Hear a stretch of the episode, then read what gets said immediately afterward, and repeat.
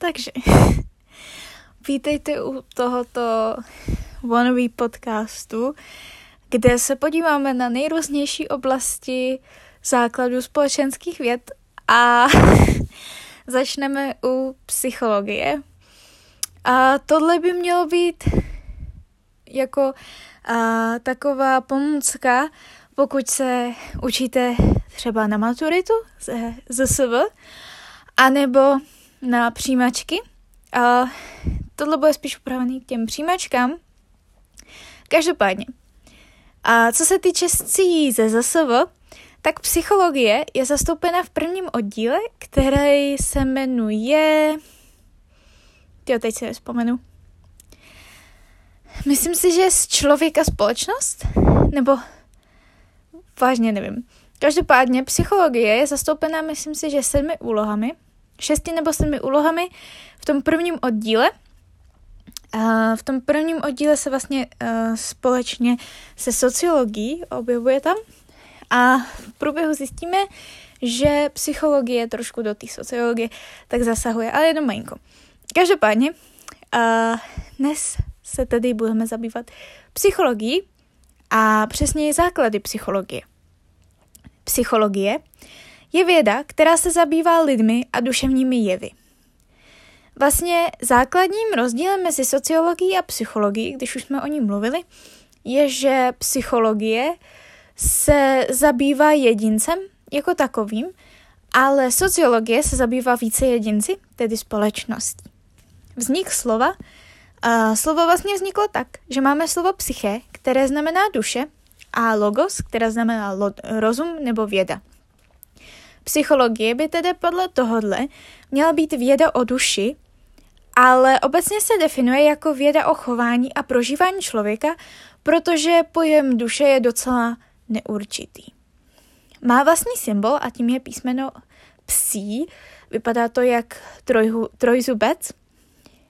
A psychologie sleduje 3 cíle. Popsat lidské chování, porozumět lidskému chování a prožívání a předpovědět lidské chování a prožívání. Něco málo z historie. Psychologie má dlouhou minulost, ale krátkou historii. Psychologie se zkoumá už od antiky. Hippokrates například pokládá základy biologického přístupu psychologii, ke kterému se dostaneme později. Psychologie byla ovlivněna pozitivismem. Představitelem pozitivismu je Auguste Comte. Tohle je vlastně z filozofie a vlastně z tohohle pochází objektivní psychologie. Proti tomuto směru se staví tzv. Duchovědná psychologie, neboli chápající. Psychologie jako věda vzniká v roce 1879, kdy Wilhelm Wundt otevírá v Lipsku první psychologickou laboratoř. Zde zkoumá introspekci, a tenhle pojem si vysvětlíme později, a zkoumá tam fungování smyslu, poznávacích procesů a emocí. 20. století bylo pro psychologii převratné a hodně se tam kladl důraz na empirické zkoumání.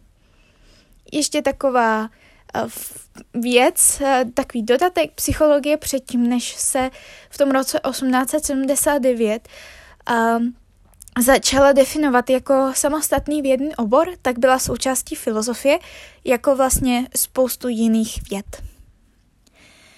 Psychologie má nějaké obory. Tyto obory se dělí na teoretické a aplikované a existují také obory, které jsou na pomezí a označujeme je jako takzvané hraniční obory. Nejprve si něco řekneme o teoretických oborech. Tam patří obecná psychologie, která studuje základní psychické jevy, jako jsou kognice, emoce či motivace. Dále vývojová psychologie, která sleduje vývoj jedince v čase, od početí až k smrti a zkoumá změny během vývoje. Psychopatologie, tak ta zkoumá psychické poruchy a potíže psychiky, zabývá se patologickým prožíváním. Psychologie osobnosti, ta studuje rozdílnost lidí, popisuje charakteristické vzorce chování, myšlení a prožívání.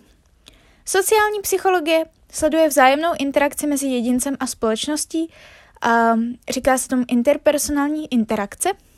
Je to vědní odbor na pozemí psychologie a sociologie A psychologie se ale více zaměřuje na konkrétního jedince a jeho stav. To, co jsme si říkali už na začátku. Pak tu máme ty hraniční obory, neboli interdisciplinární. Tam patří zoopsychologie, která zkoumá psychiku zvířat, biologická, ta zkoumá biologické determinanty, to, co je determinant, to si řekneme také později. Potom tam patří psychofyziologie, která zkoumá fyziologické determinanty, sociální, ta zkoumá sociální determinanty a zabývá se působením velkých i malých skupin na jedince. Psycholingvistika, ta zkoumá vztah myšlení, řeči a jazyku.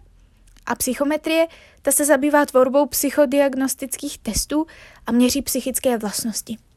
A jako poslední máme ty aplikované obory, tam patří pedagogická psychologie, ta zkoumá zákonitosti výchovy, vzdělání a vyučování, hledá efektivní metody učení, a tam učení, motivace, klasifikace a práce, ta zkoumá člověka v pracovních podmínkách. Klinická psychologie, ta vychází z psychopatologie a řeší otázky diagnostiky, terapie i léčení duševních chorob, vztah pacienta a lékaře. Poradenská psychologie napomáhá orientaci jedince ve složitém prostředí, a třeba ve školním prostředí. Soudní psychologie, ta se také říká forenzní psychologie a ta se zabývá chováním a prožíváním jedinců dotčených právem, třeba soudní znalectví nebo výkon trestu. No a naposledy je psychologie sportu. Tak, teď se přesuneme od oboru k výzkumným metodám, které psychologie využívá. A tyhle ty metody, tak k nim se ještě dostaneme v sociologii, protože tam se vlastně využívají taky a jsou hodně podobné. A v psychologii, stejně jako v sociologii, se tedy provádí experimenty. Rozlišují se dva typy výzkumu, kvalitativní a kvantitativní. Kvalitativní se zaměřuje na hloubkové porozumění konkrétnímu jedinci a kvantitativní se zaměřuje na co největší množství vzorků, ze kterých může formulovat obecnou hypotézu. Máme nějaké techniky, technika pozorování, může jít jak o introspekci, tak o extrospekci. Introspekce je vnitřní pozorování, tedy pozorování sebe samého, a extrospekce je vnější pozorování, tedy pozorování druhých. Důležitý je celkový dojem. Roli zde hraje i první dojem.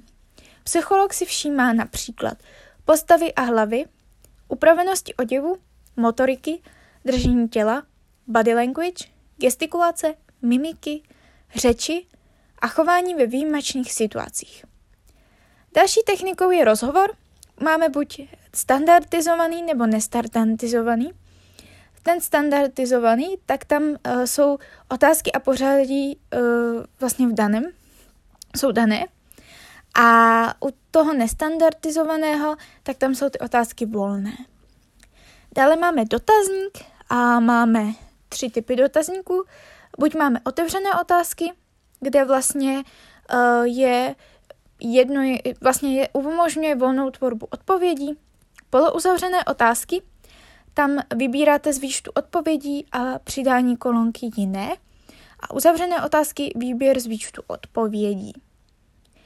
Potom tady máme nějaké experimenty, k těm se vlastně ještě dostaneme později.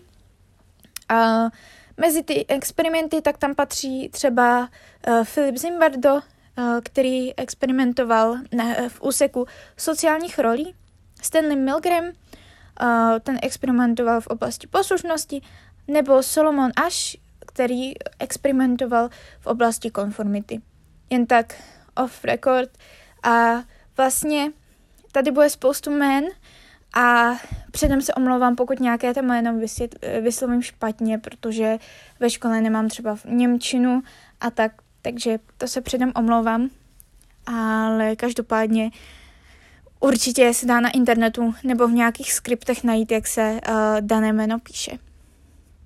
Každopádně a další techniku, kterou známe, tak je explorační technika, kam patří sociometrie, která analyzuje vztahy mezi členy, obsahová analýza, která zkoumá výskyt určitých témat, semantický diferenciál, který slouží k měření významu různých objektů a jejich srovnávání, Potom máme projektivní metody a tam patří Rorschachův test, který vlastně spočívá v tom, že vidíte nějakou skvrnu a potom říkáte, co vlastně v té skvrně vidíte.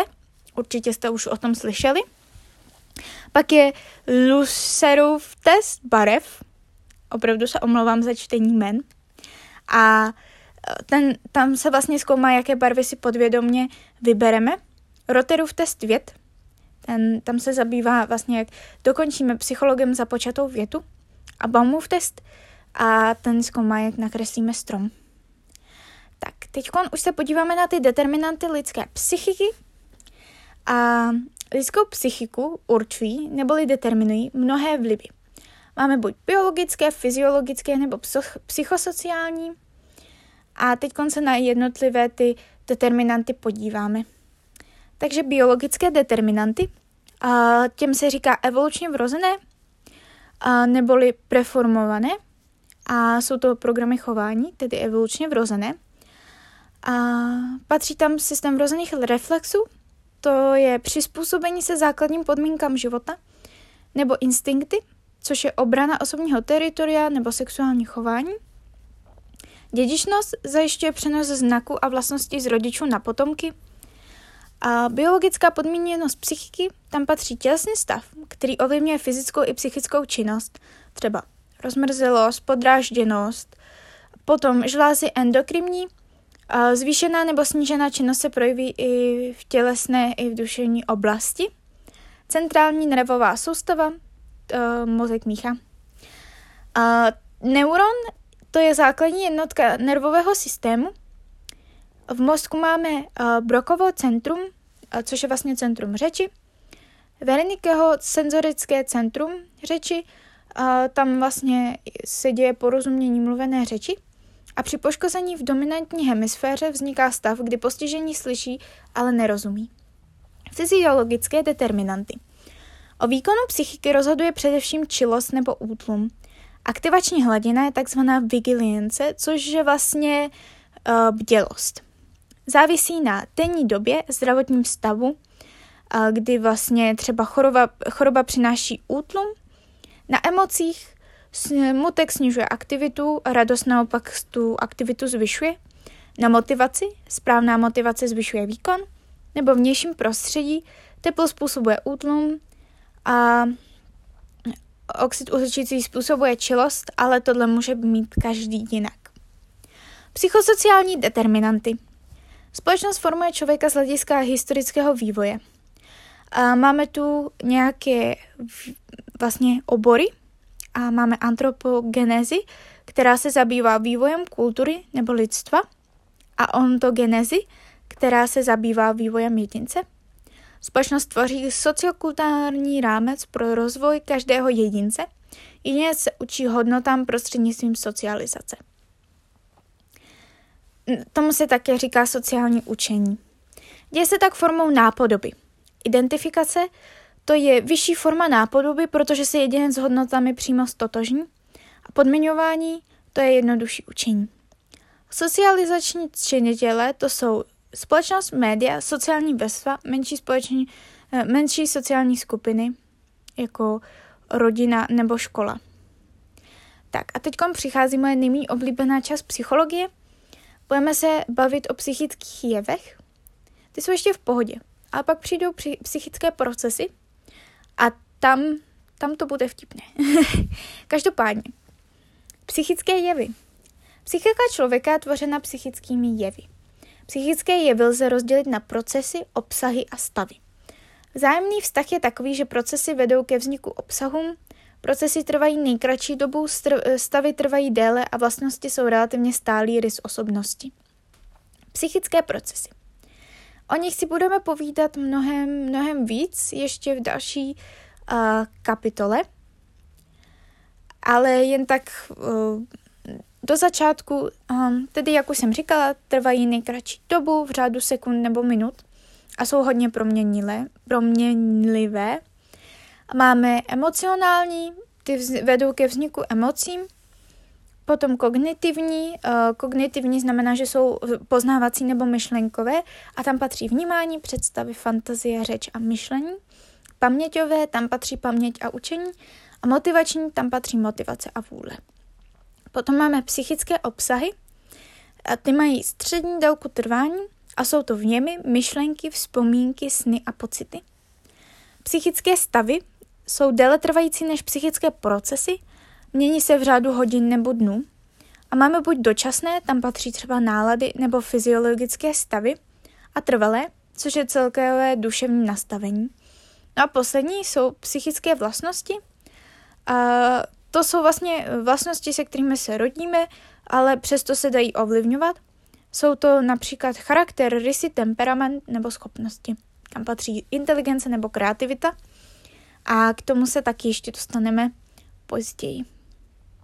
Tak. A teď nás čekají ty psychické procesy a tím se budeme nějakou dobu ještě zabývat. A pak vlastně už nás do konce tohohle dílu čeká vlastně to je, myslím, všechno. Projdeme si ty procesy a pak je tam motivace ještě a tím budeme končit tenhle díl. Každopádně psychické procesy. A vlastně klade se na ně velký důraz, protože je to poměrně obsáhlé téma a hlavně ve sciotestech se nachází tohle téma opravdu hodně a i v maturitách, tak když si vypracováváte otázky, tak ty procesy se tam rozvádějí. Takže my si je taky rozvedeme. Tak, co jsou to vlastně tedy ty psychické procesy? Jsou to tedy části lidské činnosti, mají nejkratší dobu trvání, jak už jsme říkali, tak se můžou střídat v řádu vteřin nebo minut. A rozlišujeme tedy ty kognitivní neboli poznávací, tam patří fantazie, vnímání, myšlení, řeč a představy. Paměťové, tam patří zapamatování, uchování nebo vybavení a motivační. Tak, teď se vrhneme na rozpracování těch nejzákladnějších procesů nebo těch takových nejdůležitějších. Nejdřív se tedy podíváme na ty kognitivní, tedy poznávací, a tam patří vnímání, což je čemu se vlastně říká percepce. Je to proces zachycující to, co v daném okamžiku působí na naše smyslové orgány. Stimul působí na receptor, tím poznáváme jednotlivé počitky, což je vlastně obraz jednotlivého vnímaného znaku. Počitky se syntetizují ve výsledný vjem, což je vlastně celkový obraz, výsledek vnímání, že probíhá bez přestávky. Máme druhy vnímání, zrakové, sluchové, čichové, chuťové nebo hmatové. A také rozlišujeme nějaké chyby ve vnímání. Patří tam například iluze, což je vliv subjektivních činitelů. Vnímáme něco, co existuje, ale přikládáme tomu větší váhu. A dost často tam hraje roli třeba strach, že přeceňujeme nějaké zvuky nebo stíny v noční krajině, což na to určitě všichni. Klasickým příkladem je oblečení na židli, si myslím. To už jsme zažili každý, že ve tmě máme pocit, že tam sedí člověk, přitom tam je jenom halda špinavého oblečení.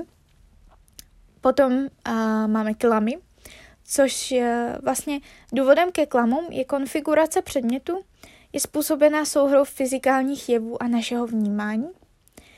A dále můžeme mít poruchy vnímání, tam jsou třeba halucinace, což jsou vidiny nebo přeludy.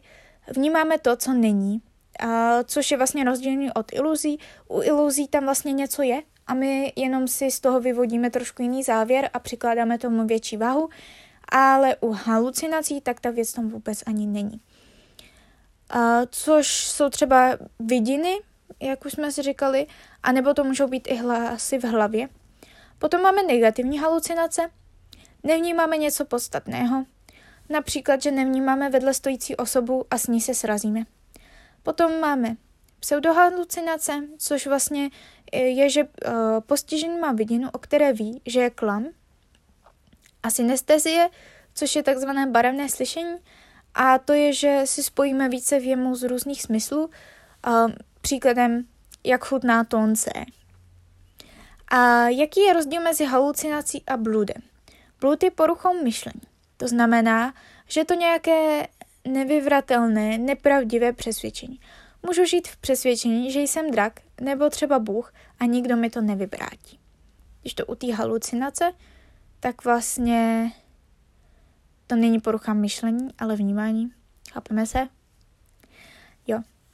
Tak, další kognitivní proces psychický jsou představy, což je vlastně proces, kdy si na základě předchozího vnímání vybavujeme věm uložený v paměti a můžeme s ním dále pracovat.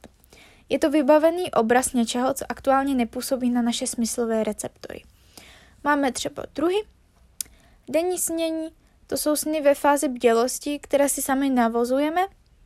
Eideické představy, to jsou živé představy nebo fotografická paměť a déjà vu. A to je vlastně, když prožíváte něco a máte u toho pocit, že už jste to někdy prožili. A nemusí to nutně být pravda, že jste to doopravdy prožili, ale máte prostě ten pocit. Zřetelné a... Bože, jsem se tady trošku sekla. Každopádně zřetězení představ. To je a současně jedna představa vyvolává druhou a vzniká tím řetězec. Co jsou to asociace? Tak vlastně asociace, to je, že si dám jednu věc, třeba auto, a od toho si asociuju silnici, nějaký další pojem. A vlastně tady u toho je to stejný. Mám nějakou představu, automaticky z ní vyvojím druhou. A dost často je to takový to u toho denního snění, kdy vy si představujete tu svatbu a najednou z toho jsou ty děti a najednou si s tím spojíte úplně jinou představu a celý se to začne řetězit a je z toho to zřetězení těch představ. Další psychický proces jsou fantazie, což je proces, ve kterém vytváříme relativně nové představy, jejich základem jsou zkušenosti, věmy a paměťové představy, případně kreativita. Máme nějaké druhy. Patří tam rekonstrukční fantazie, což je vytvoření představy podle slovního popisu. A to je třeba u technických oborů nebo geometrie. A tvůrčí fantazie, a to je vytvoření nových představ. To je typické pro uměleckou tvorbu. Co je to vlastně sen? Sen je útlum činnosti mozku. Sny se zdají v REM fázi spánku a vlastně k tomu spánku jako takovému se dostaneme ještě o kousek později. Myslím si, že je to přímo i v této epizodě. Takže vydržte na konec epizody a něco si ještě řekneme o snech a o spaní. Tak dalším procesem je učení, což je aktivní tvořivý proces vzniku mentálních a behaviorálních změn v důsledku zkušenosti. A existují různé typy učení, máme třeba senzomotorické, což je smyslově pohybové, to je třeba když kreslíme nebo šijeme, vědomostní, tam si osvojujeme poznatky, intelektové, tam si osvojujeme řešení problémů a úloh a sociální, tam se učíme sociální interakci. Plato efekt, to je fáze v učení, kdy dochází ke stagnaci.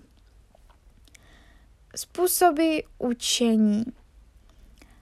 Těch způsobů je opravdu spoustu. Máme...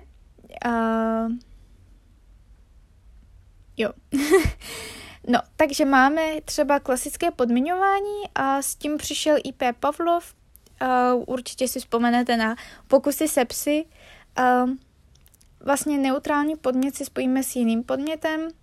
Myslím si, že u těch pokusů se psa se krásně ukazuje prostě klasicky studenti ve škole zazvoní zvonek a oni automaticky začnou skládat věci, protože počítají s tím, že je konec hodiny. Takže to je podle mě úplně klasický příklad toho klasického podmiňování. A tam patří vlastně ještě podmíněný reflex. Po konkrétním podnětu dojde k vrozené reakci.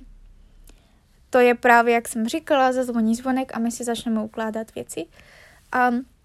A pak slyšíme hlas naštvané paní učitelky, která nám říká, že hodinu končí učitel, ne žák nebo zvonek. A pak je nepodmíněný reflex a to je přirozená reakce na podnět. To je třeba, když se dotkneme horké konvice s čajem a ucukneme, protože nás to pálí. Tak, můžou tam být nějaké asociace zase, třeba, že gauč v nás evokuje klid, postel, spánek, škola, nuda. Tak, potom máme operativní podmiňování, což je instrumentální podmiňování. Přichází s ním B.F. Skinner a poté i J.B. Watson. A ke každým těm lidem se ještě dostaneme později i k těm jejich experimentům. Tady si jenom trošku nastíníme, ale nebojte, určitě si o nich budeme ještě povídat. To operativní podmiňování vyžaduje aktivní zapojení. Když pochválím ženě třeba nějakou polévku nebo nějaké jídlo, tak ji bude nevědomně vařit častěji. A nebo když pokaždé, co chytí pes míček, tak ho pohladím, tak on ho bude chtít chytat, protože za to je nějaká odměna.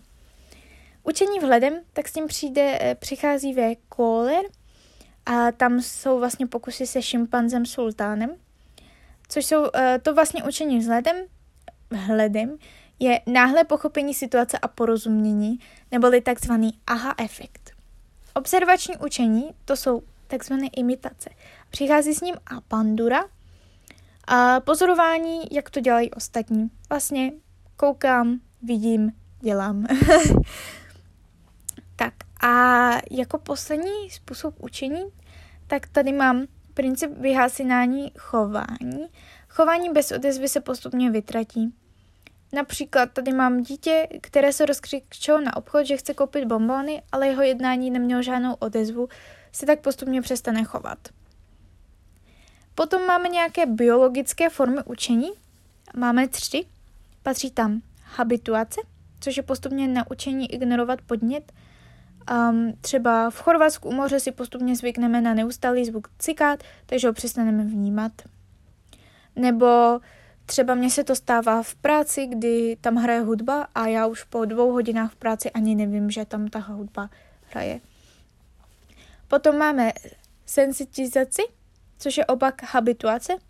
A to je, že vlastně my začneme být mnohem citlivější vůči nějakému podnětu.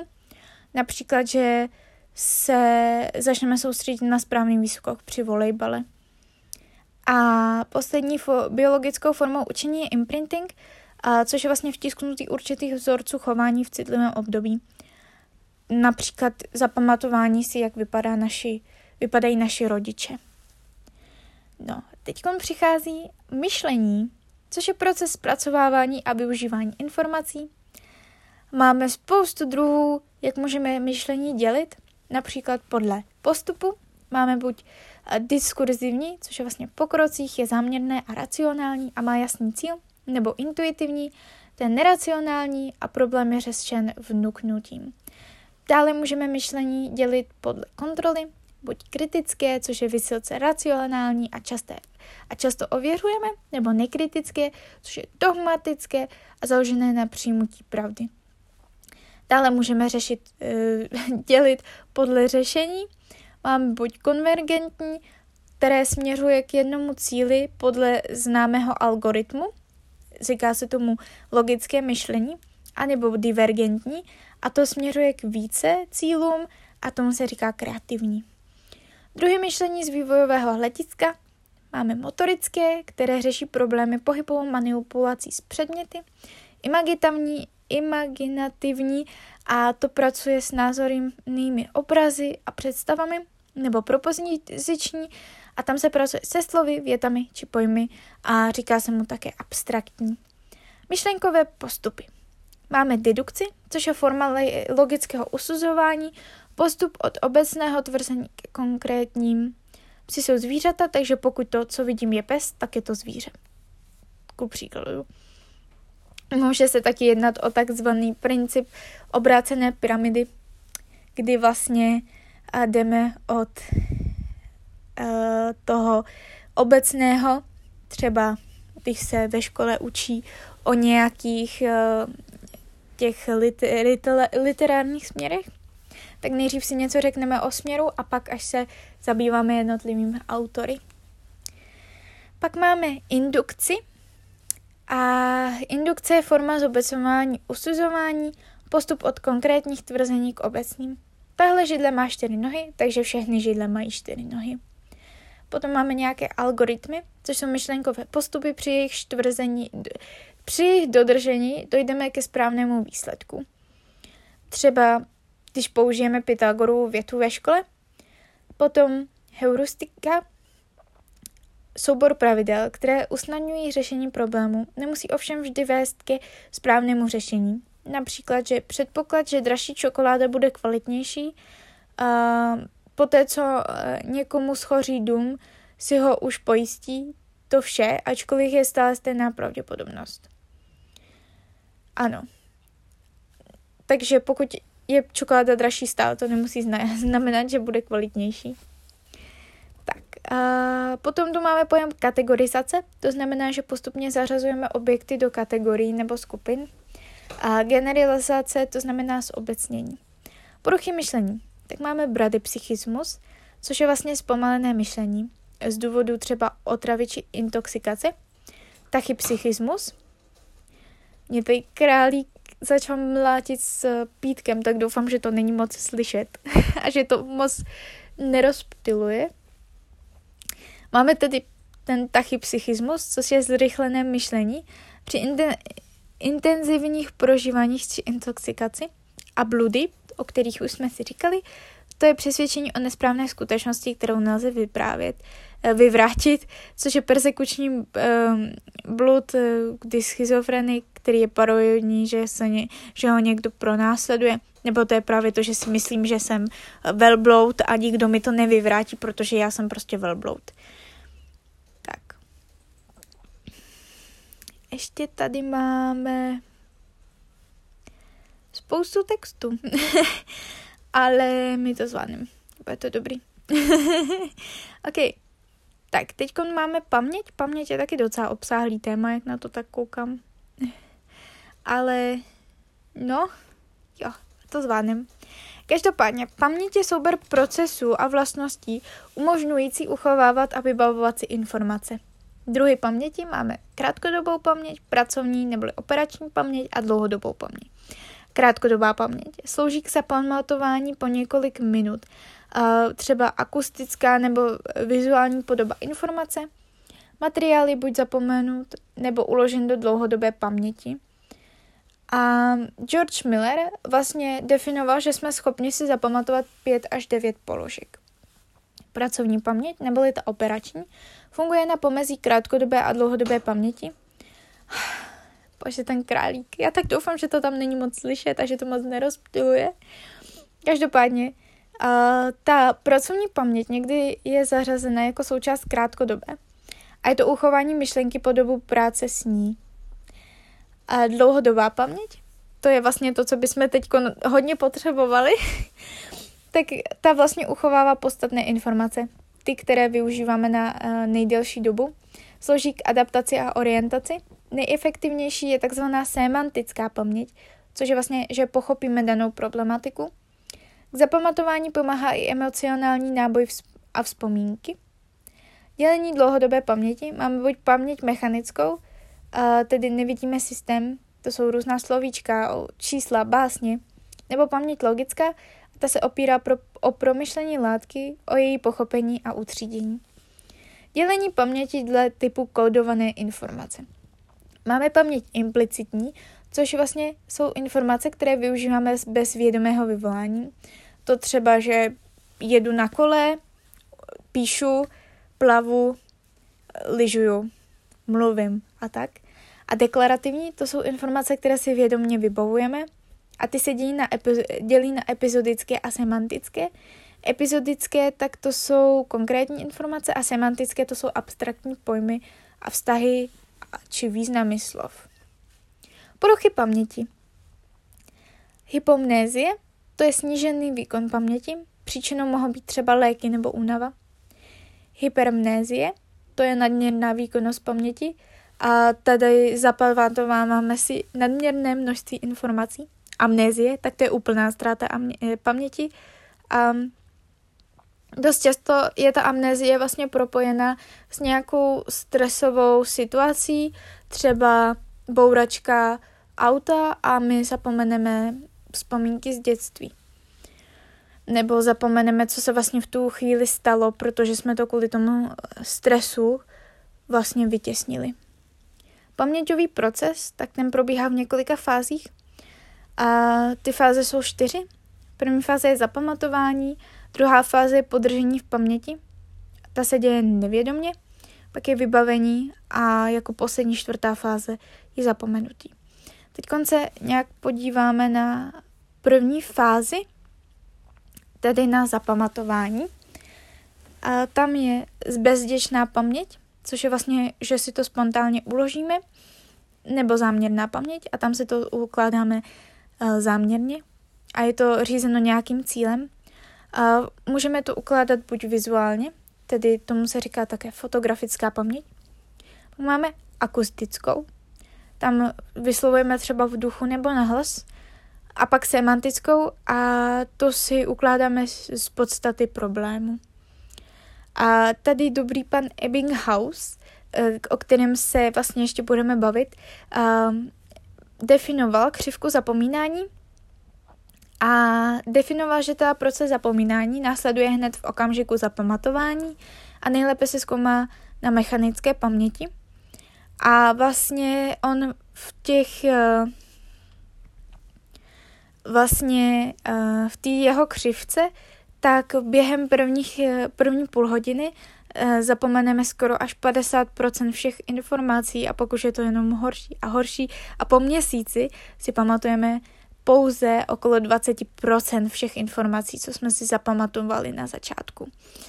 Což je docela smutné, tak doufejme, že si to všechno budeme do té maturity nebo do těch testů pamatovat. Každopádně my se posouváme dál.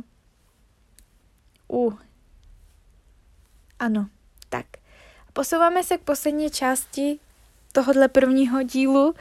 Je to náročné a bude to ještě horší, ale myslím si, že pokud děláte maturitu, tak jsme sfoukli tak určitě minimálně 2 maturitní otázky. A docela obsáhle, takže si myslím, že se můžete poklepat po rameni. Já se taky půjdu poklepat po rameni, až to dotočím. No, každopádně se teď budeme bavit ještě o motivaci, což je zaměřenost osobnosti, která znamená směřování k vytyčenému cíli. Toto směřování je aktivováno právě motivačními silami a potřebami. Máme nějaké druhy motivace, vnější a vnitřní, nebo pozitivní, což je nějaká odměna, a negativní, což je nějaký trest. Máme nějaké motivační síly, což jsou motivy a potřeby. Motivy, to jsou jakékoliv činitele, které nás vedou k aktivitě. Pokud přichází z vnitřního prostředí, tak je zdrojem potřeba.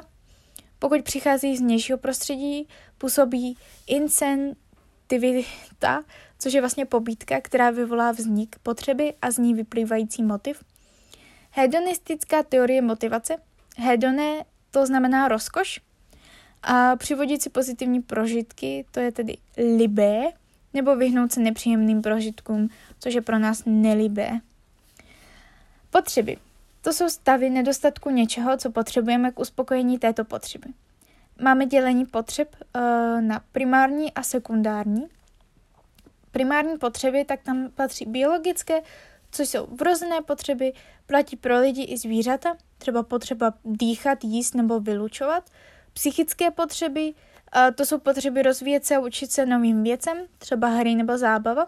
A sociální potřeby, ty se vztahují k druhým lidem, třeba sociální kontakt. No a do sekundárních potřeb, tam vlastně patří potřeby psychosociální, které nejsou vrozené, vytvářejí se vlivem sociokulturních podmínek a díky nim nahlížíme na člověka jako na individuální sociální bytost. Patří tam třeba seberealizace nebo krása. Potřeby rozdělujeme do tzv. Pyramidy potřeb, kterou vlastně napsal Abraham Maslow. A na tuhle pyramidu potřeb se podrobněji podíváme později. Každopádně on vlastně vytyčil ty potřeby, je srovnal vlastně od spoda pyramidy, kde jsou ty nejdůležitější a kde jsou vlastně ty fyziologické potřeby, až po ty nejvyšší. A on tam tedy definuje to, že dokud se nenaplní ty nejdůležitější potřeby, které jsou vlastně ve spodu té pyramidy, tak nás nikdy nebudou zajímat ty potřeby, které jsou v té pyramidě výš. Takže dokud já prostě nebudu dost vyspalá, tak mě nezajímá nějaká seberealizace třeba. Ale jak jsem říkala, k té pyramidě se ještě vrátíme a celou si ji pročteme. No, mezi potřeby patří starý dobrý známý spánek. A myslím si, že je fajn, že si o něm i něco říkáme, protože i když se to třeba neobjeví u maturity nebo ve testech, tak i pro nás bude tenhle kousíček tohle wannabe podcastu nějak třeba pomocný. No každopádně, spánek je jednou ze základních fyziologických potřeb. Během něho dochází k regeneraci organismu a nejenom mozku, ale třeba i kůže. Kůže vlastně se regeneruje a vlastně celé tělo se regeneruje. A Freud označil sny jako takzvanou královskou cestu do nevědomí. A v průběhu dochází k opakování spánkového cyklu. Střídají se fázy REM a non-REM. REM, tam je rychlý pohyb očí, během ní dochází k psychické regeneraci a taky se tam zdají ty sny. A non-REM, neboli non-REM, a píše se to NREM, všechno velkým. Tam vlastně máme pomalý pohyb očí a během ní dochází k tělesné regeneraci. A spánek tedy může probíhat, nebo většinou probíhá, v těch 5 fázích, kdy máme vlastně fázi non-REM 1 až 4 a pak je fáze REM. A tedy fáze non-REM 1, tam vlastně přecházíme ze spánku do bdění. Non-REM 2, tam máme lehký spánek, non-REM 3, tam je hluboký spánek, zde se objevují noční děsy, náměsíčnost či mluvení ze spaní. A non-REM 4, tam je nejhlubší a nejsilnější fáze spánku a obecně se vlastně říká, že v té nejhlubší a nejsilnější fázi spánku, tedy v té fázi non-REM 4, je nejhorší se vzbudit. Jakmile se z této fáze vzbudíte, tak vlastně jste nevyspalí a není to úplně příjemný. A je tedy lepší se budit v té fázi, kdy máme vlastně lehký spánek, takže v té druhé fázi. A nebo myslím, že jsem někde slyšela, že je i dobré se zbudit třeba v té REM fázi, ale na druhou stranu tam se nám zdají ty sny, takže úplně nechceme o ně přijít, že jo. Každopádně, REM fáze se říká paradoxní spánek, protože všechny hodnoty odpovídají spíše bdělosti a zdají se nám zde sny, což je teda ten nejkrásnější fáze spánku, podle mého názoru. No a teda, já tady mám před sebou takovou tabulku, kde je vlastně ukázáno během 8 hodin, jak ten spánek vypadá, ten spánkový cyklus. Tak já se vám to pokusím nějak popsat. A my teda z toho bdění přecházíme přes REM fázi postupně až do 4. fáze, kde se objevujeme po takové první hodině spánku. Pak padáme zase na takovou zhruba půl hodinu do REM fáze, zase postupně přes všechny ty fáze. A až na tu první, ta se tam docela neobjevuje. Okolo takový vlastně každou tu hodinu tak různě přecházíme z té REM fáze až do té 4. Postupně. Během prvních 4 hodin až 5 se tedy vyhýbáme té první fázi. No a pak okolo 5. hodiny tak se dostáváme i do té první fáze, ale v průběhu toho se nám vždycky tak nějak zdají i ty sny, takže jsme v té REM fázi. No a samozřejmě nejdelší REM fáze je mezi 7. a 8. hodinou, takže vlastně se dost často stává, že vás někdo zbudí z nějakého krásného snu, protože zrovna jste ve svojí REM fázi spánku a sníte. Tak, máme nějaké i poruchy spánku. Patří tam insomnie, což je nespavost, hypersomnie, což je zvýšená spavost, somnolence, což je neustálá ospalost, somnambulismus, což je náměsíčnost, somnilokvie, to je mluvení ze spaní, noční děs, to je noční můra během non-REM spánku. A tedy, jak jsme si říkali, tak v té 3. fázi se objevují. No a spánková apnoe, to je, že vlastně člověk se tam budí a lapá po dechu, protože během spánku přestává dýchat. No a to je vlastně konec prvního dílu, trvalo nám to 3/4 hodiny. ale už máme za sebou skoro 1/4 celkové psychologie a to je super. Myslím si, že jsme tak ve 1/4 vlastně té psychologie. A mám takový pocit, že tohle byla vlastně nejdelší část všeho, co si tu budeme říkat. Takže juhu, máme to za sebou. Každopádně, jen takový promo na příště, podíváme se na psychologické směry od toho 20. století, protože v tom 19. vlastně máme, znovu opakuju, Wilhelma Wunda s jeho psychologickou laboratoří v Lipsku. Každopádně pro nás bylo nejzlomovější to 20. století, takže se podíváme na psychologické směny 20. století.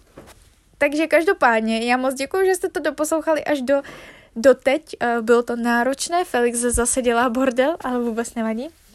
A máme za sebou největší část psychologie a nejnáročnější, protože jsou tam ty psychické procesy.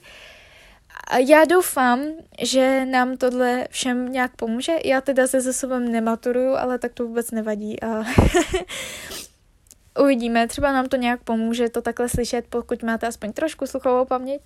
A my tedy se uslyšíme u příštího dílu, kde se podíváme na